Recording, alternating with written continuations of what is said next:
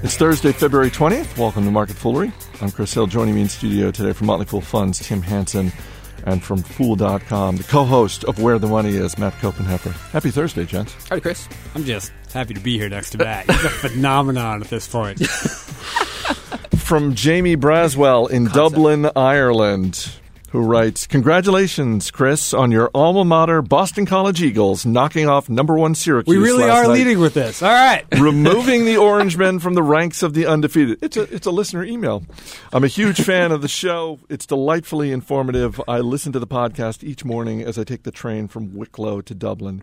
Thank you as always for listening and That's a thank long you. commute. Yeah, it is a long commute and thank you for what I consider to be at the risk of of moving into hy- hyperbole here, the single greatest email we've ever gotten. Now, Wait, when's the last time your feet touched the ground? Uh, you know, earlier today, but it was, uh, let's be clear. My beloved alma mater, Boston College Eagles, are having a horrible season. Having watched that game and enjoyed the defeat of the Syracuse team, I will say that the Boston College Eagles may be the most unathletic team in D1 basketball. You know, they're cutting to the bench at the end of the game. The guys sort of have their arms locked. They're hoping that they can hang on in victory. And I was struck by, to Tim's point, wow, this is not a particularly athletic look. This looked like, you know, it could have been me and Bill Mann and Bill Barker just sitting on the bench. I love the irrational confidence of the guy, of the kid who hit four free throws to ice the game. When they showed his season line, he was only like a 50% free throw shooter. Yes. But he was like, give me the ball. I got this. And he did. And he did. You got to love the irrational confidence guy. There's no way, there's no delicate way to wrap that into investing. So let's just move on with uh, with our stories today. We've got um, uh, Pepsi is in the news. Bank of America. We'll dip into the full mailbag. Uh, we're not talking Tesla Motors today. We will talk about that on the Motley Fool Money Show. David Gardner is our guest this week. And I can tell you right out of the gate, we'll we'll be talking about Tesla. So so tune in for that. But let's start with what is the story of the day today, and that is Facebook buying WhatsApp, a messaging app for smartphones, for 19 billion. It's I should say the deal is worth 19 billion. The majority of this is in stock. The headline, Tim, is one of those headlines that has a lot of people just scratching their head saying, "What are they doing? This is a business that didn't even exist 5 years ago." It's not entirely clear how they're going to put advertising on this because WhatsApp does not have advertising. It does not have a digital platform. What when you first saw the headline because this broke last night, what did you think of this deal? Thought it was crazy. I thought it was crazy. Um, you know, having said that, Facebook, what is Facebook struggling with right now? It is um, appeal to younger users, right? I think you know the kids. The kids don't think Facebook is is hip. Um, the kids apparently like to use WhatsApp, which is a messaging um, app. Um, from my understanding, is that what WhatsApp actually does is, is pretty much no different from what you can do on Facebook Messenger. So the technology, there's no, they're not gaining any technology. All they're gaining is users, and they're paying about forty dollars a user. Um, WhatsApp doesn't really monetize anything, and um, so I think you know their plan here is basically to get those users onto Facebook, where they can monetize them on the Facebook platform, where you know they've actually done a very good job of monetizing Facebook users to the extent they have them. Um, so that's the strategy. Will it work? Who knows? Um, you know, but Facebook. Remember, Facebook went public for no good reason, right? And they didn't need the money. They had to. Yeah, I mean, they basically they well now you well you may be seeing why they went public. They went now they can use their stock as a currency, and when you can pay an arguably overpriced stock for an overpriced company, you know, but Facebook's valuation per user is more than WhatsApp's valuation per user. So if they can get, they can arguably create value for themselves by simply getting all those WhatsApp users to be valued at the same level as Facebook users. Now this is all sort of alchemy because who knows why those valuations are what they are. Right. But you know, if you look at it that way, it's not so crazy. Matt, some people defending this deal say, look, Twitter is a company valued at $20 billion. This is a $19 billion deal, and WhatsApp has more than twice the number of users that Twitter has. Well, first of all, I'm going to take issue with something that, that Tim said. He said they they value the users at, at forty dollars a pop in this deal, and they don't really monetize anything, but they do charge one dollar a year for the service after the first year. The first year's free, and then they charge one dollar a year. So if Facebook is able to keep these users on for forty years, there there you go. That's math. I stand corrected. That's that's just and, and it, okay. If, Well, if- pre- if- you got a present if- if value we- that. I was gonna say. I was gonna say if we discount that back to present value, maybe we're talking more like fifty or sixty years. But still, I mean, fifty or sixty years from now, all these people are definitely going to be still using WhatsApp. On on a on a serious note, it, it is. I mean, the price looks looks pretty crazy. This is this has been a phenomenally successful company, though. When we think about how quickly it's grown, it's got 450 million users. It was just started in 2009, and uh, again, to Tim's point, you pointed out that most of the most of this is being paid for in stock. So when we talk about a, stock potentially being overvalued, the flip side to that is that this is really cheap financing to do basically anything. So when you look at the when you look at the stock price that Facebook's trading at right now, and you look at the profits that it's earning on a on a trailing basis and, and what's expected on a forward basis, you're talking about like 0.9 percent, like less than one percent or less than two percent on a forward basis that you're basically getting these financing costs for, and this is equity financing. You don't have to pay interest on it. This doesn't get called on you. So this is a this is a great option to finance a deal. I mean, you still don't want to do an overpriced deal if that's what this is, but it's a good way to finance it. I saw one report that Google had made an offer in the neighborhood of 10 billion for this. If that is true, then obviously this is nearly twice that. I remember when well, let me my calculator. yeah, yeah.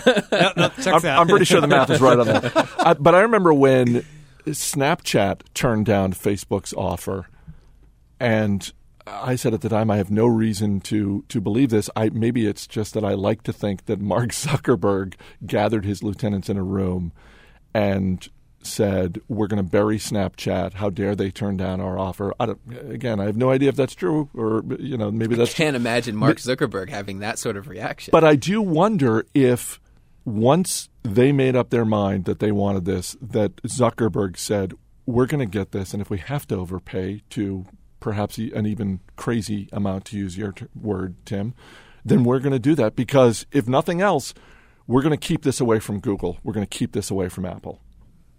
Yeah, I mean, it's probably how the line of thinking went. I mean, you know, when you're using equity financing, at the end of the day, if you're Mark Zuckerberg, it's really no skin off your back to use it. The only people who get hammered are your are your your retail shareholders. Are the biggest winners here your friends at Sequoia Capital? You have a you have a friend at Sequoia Capital, right? I, I, they're doing they're doing pretty well. Early- They, they, they invested uh, sixty million, I think it was, and uh, their stake is In about WhatsApp? three billion. In Okay. WhatsApp, yeah. But You know what? You know what's really impressive here. Now that you bring up the the Google thing, what's really impressive is that Google comes along and said, "You founded this company in two thousand nine. We'll give you ten billion dollars for it." And they said, "You know what? No, we think we can get more." And they're getting double that. That's I, I don't know how you do that.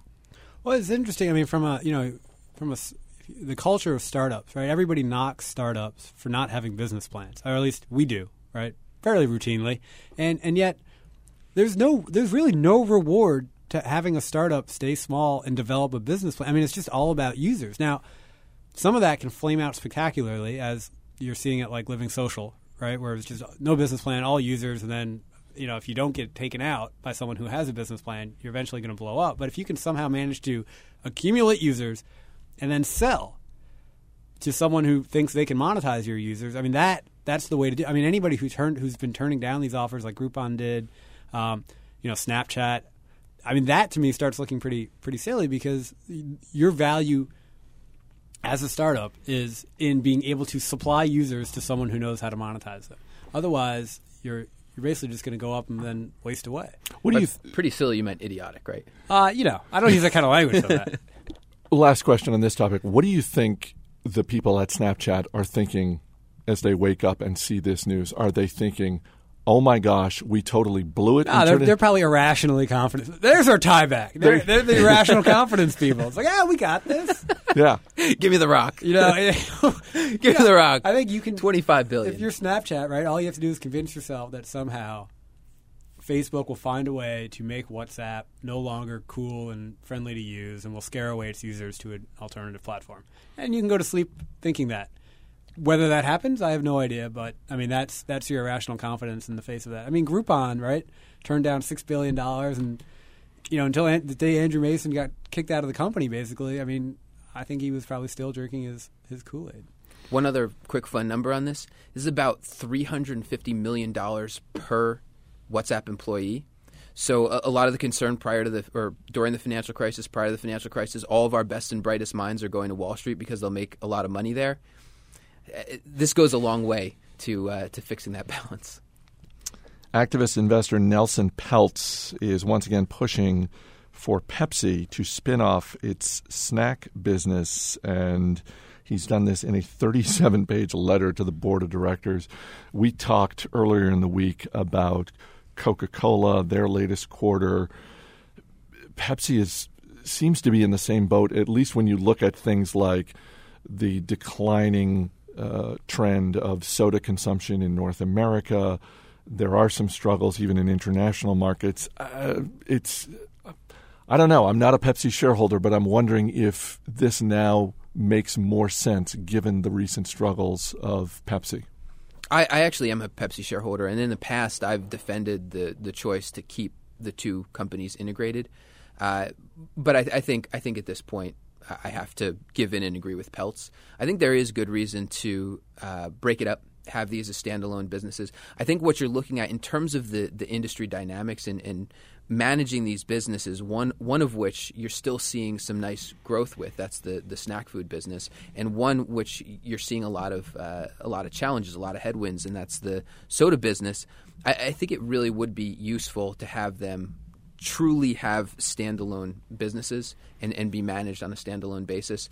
Um, and I think from Pepsi's management's perspective, it's nice to have the two integrated because you can kind of hide the fact that the the beverage business isn't doing all that well by having the top line numbers, including the the better looking snack food business. I think this has been a banner sort of six to nine months for activists releasing plans for large corporations. Yeah, which I think is just taking aside the merits of any or not lack of merits of any one of those individual plans, I think just indicates that stocks are expensive and there are not that many good de- ideas out there, right? Because it's like, well, what should we do? Um, Carl Icahn, Apple, buy back more oh, shares. Man, we could we could dust off that old Pepsi thing. Yeah, let's dust off the Pepsi thing. Let's try that again. All right. Let's say they go ahead and do this. Is there, as a shareholder, you you're going to get shares of both are you holding on to both? Are you looking to sell one and keep the other? Uh, to, to be honest, the, the combined company is on my on my short list to kill as it is. so um, so I, I, don't know that I'm that I'm keeping either or both of them regardless. But I, I think that I, I, think that there is legitimate potential that you can unlock some value here. I, think that giving the market the ability to value a pure play soda biz- business, value a pure play snack food business, which you theoretically can do as it is, but the market's that just would take that would take two separate spreadsheets of that. Right, and no, apparently nobody does that because because when these things happen, you tend to get Excel only has one tab. I mean, right? you can't do it. I can't. It'll literally How break. would I it. do that? Your entire computer will blow up. Before we dip into the full mailbag, Bank of America CEO Brian Moynihan has received a raise. His salary and bonus for 2013 uh, up increased 17%. It will now be $14 million. First, I'm happy for Brian because I know he's sort of been bootstrapping it for a while, so that's great to see. is this warranted? You think it is? I think it is. I, I think it is because when you when you look at what's going on in the banking sector a, a lot of the improvements in the, the banking business can be attributed to the improvements in the economy, to the turnaround in the housing market. That's that's going to help. It's going to help loan demand. It's going to help credit quality. All that kind of stuff. So you want to say, what is it that this executive is actually doing? And when you look at what Brian Moynihan has done, you can actually point to things that he's done. He's implemented this cost cutting program. He's trimmed a lot of branches uh, at Bank of America uh, across the country, so saving a lot on the cost side. So he's he laid off a lot of people. Laid off a lot of people, and and hey, at at, at that business. I, think that that was necessary, and at the same time, he's. We can look back to uh, when Bank of America was sort of in the the worst throes of uh, of, of market concerns, and he secured an investment from Warren Buffett, which I think really really improved confidence in the bank. So I think he's done a lot. He's still getting paid a lot less than his peers. Oh well, there that that makes it. That, that makes it, it that makes it okay. I mean, if you're running a large bank today and you haven't been able to do well in the interest rate environment where money is basically free, I mean, I, But it's not exactly money is free, but the, the that you're getting are, are Yeah, but you're, when you're, I mean, you, you pay your depositors nothing. I mean, you basically all you need to do is just not. I mean, credit to him, hasn't acquired a countrywide financial, which already heads and till you know heads heads and shoulders above his predecessor. I don't know. It just seems like managing a bank in this environment has not been the most difficult thing in the world. I think. I, I think the next few years are going to be a little bit trickier. managing a good bank in this environment has been pretty easy. Managing Bank of America is another story. I mean, Wow. it's been all, and and that's another thing too, is all of the all of the legal headaches and all of the court cases. He, he's got a legal background, and so I, I think he's been pretty instrumental in, in helping shepherd the bank through all that stuff. Tim Hanson single handedly killing his chances to get on Bank of America's board of directors. you can always email us. Radio at fool.com is our email address. Uh, email from Don Sampson who writes I own shares of American Public Education, ticker symbol APEI. The company has filed six amendments to the SEC since December 31st, di- disclosing purchases of API, uh, APEI stock by large institutional investors BlackRock, Invesco, T. Rowe Price, Wellington Fidelity, and a Spanish company. The total of these stock purchases is more than 46% of shares outstanding. On the one hand, it looks like six significant votes of confidence for the company. On the other hand, I'm wondering if it's risky to have such a large portion of a small company owned by just a few institutions. Um, it's a company with a market cap of about three quarters of a billion dollars. Um, whether it's American public education or any similarly sized companies, Tim, what what goes through your head when you discover something like this? Does it do you take it as a vote of confidence, or do you, or does it become a slightly higher risk factor because you've got just a few institutions controlling the stock, arguably? Well, I mean, it depends. It depends what the institution is, what their motives are, and what actually is holding the stock, right? So, for example, BlackRock basically owns shares of everything because of their ETF business. You'll find them as a major holder, pretty much any small company in the United States. You'll find BlackRock floating around in there in that shareholder base. They're probably benign. Um, I don't know the specific circumstances around APEI, um, but generally speaking, you know, in a world where retail shareholders' concerns are more often than not overlooked by management teams. You know, having someone like a T. Rowe Price in there, or you know, like a Royce, or you know, mutual fund houses that are managed institutions that are managing a lot of money that you know make return on capital and treatment of shareholders a, a, a priority. You know, having them be able to call management and have them take their calls and say, "Hey, we think you should do X, Y, or Z," or you know, are you really doing that? I think that's more often a good thing than a bad thing. Having said that, if you know, if you think someone is accumulating stock to try to take out a company at a valuation that you don't think is fair, obviously that's not going to work in your best interest over the long term. But I don't think, given the the diversity of shareholders there, that doesn't seem like that's the case here. Matt? When when I see the the big uh, money managers like BlackRock, like like those guys, BlackRock, like Tim said, is is largely indexing, uh, but a lot of uh, frankly, a lot of these other companies they, they do a lot of closet indexing. So basically, they're they're buying whatever it is out there, whatever you have to own to sort of not look stupid when the calendar year ends. Um, so, so I kind of discount. It, it doesn't really mean a whole lot to me when I see big stakes from from these companies. I just sort of expect it a, a lot of times. Uh, from s- smaller asset managers, from ones that have better records, from ones that have a, a process that I that I understand and respect, that that makes more of a difference to me when I see them in there.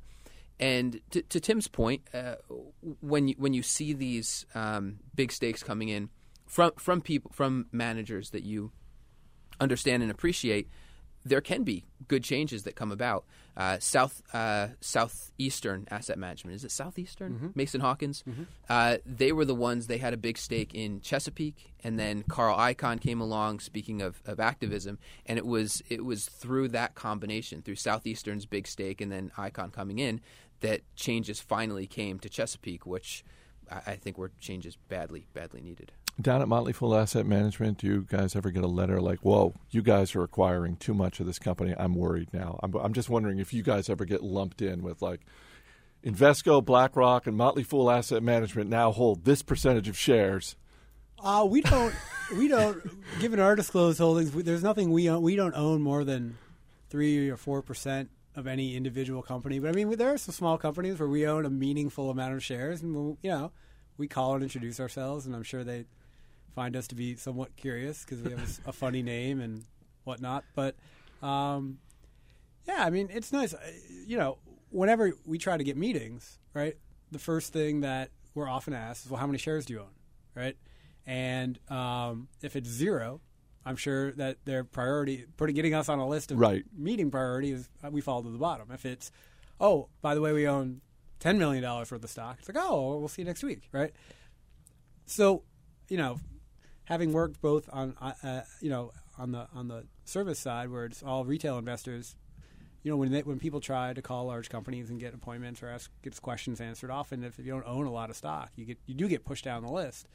And so there is, I mean, there is some advantage to being able to pool your money and um, then have a little bit more influence on the company, uh, or at least even not if it's influence. It's just, oh, I have, a, I want to get my question answered, right?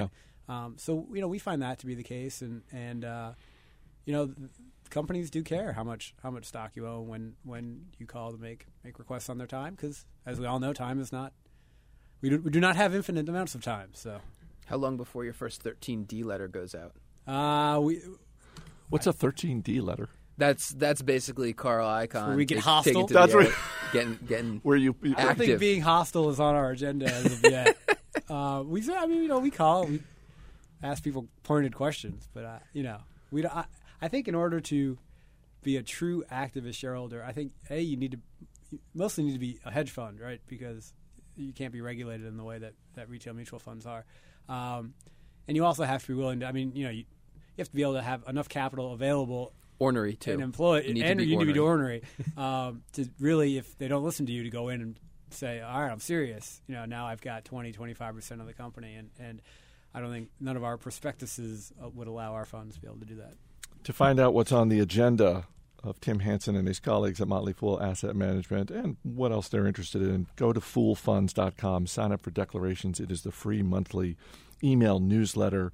You don't have to be a shareholder to get it, so just go to foolfunds.com, give them your email address, sign up for declarations. And if you're not listening to Where the Money Is, the daily podcast with Matt phenomenon Koppenheffer daily phenomenon and if you're not listening David to it, Hanson. you're saving a half an hour.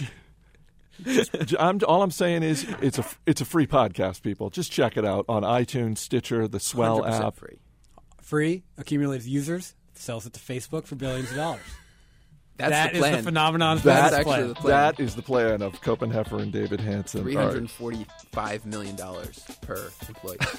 That's what we're shooting for. there it is All right, guys, thanks for being here. As always, people on the program may have interest in the stocks they talk about, and the Motley Fool may have formal recommendations for or against. So don't buy or sell stocks based solely on what you hear.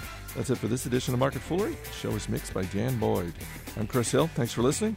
We'll see you on Monday.